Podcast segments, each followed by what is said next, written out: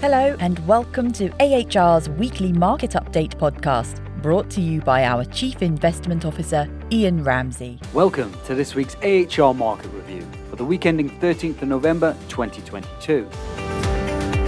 A softening in the latest inflation data out of the US sent markets sharply up this week, with US equities recording their strongest day in over two years on Thursday.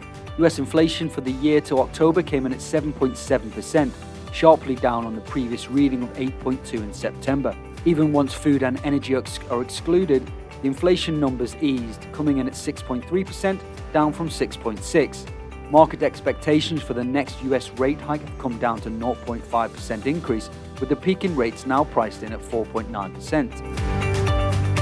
As of 12 pm on Friday, London time, US equities rose 4.9% over the week, with US technology stocks rising by 6.1.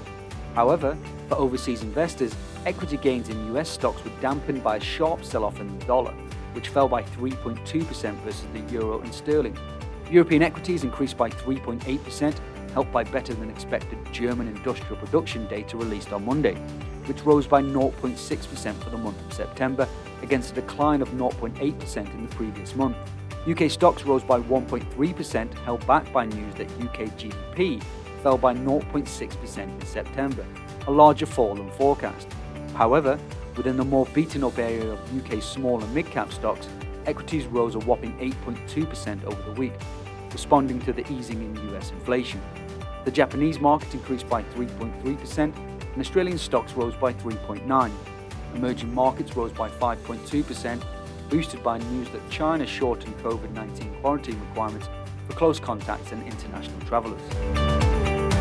US Treasuries rallied on the release of the inflation data, with yields falling to 3.8% on the 10 year. German bonds and UK gilts followed suit, now yielding 2.11 and 3.36% respectively. Gold jumped by 5%, supported by lower expectations of future US interest rate rises, now trading at $1,761 an ounce. Although crude oil ended the week lower, with Brent crude falling by 2.1% to $96.5 a barrel, this masked a strong rally at the end of the week, having fallen under $92 on Thursday.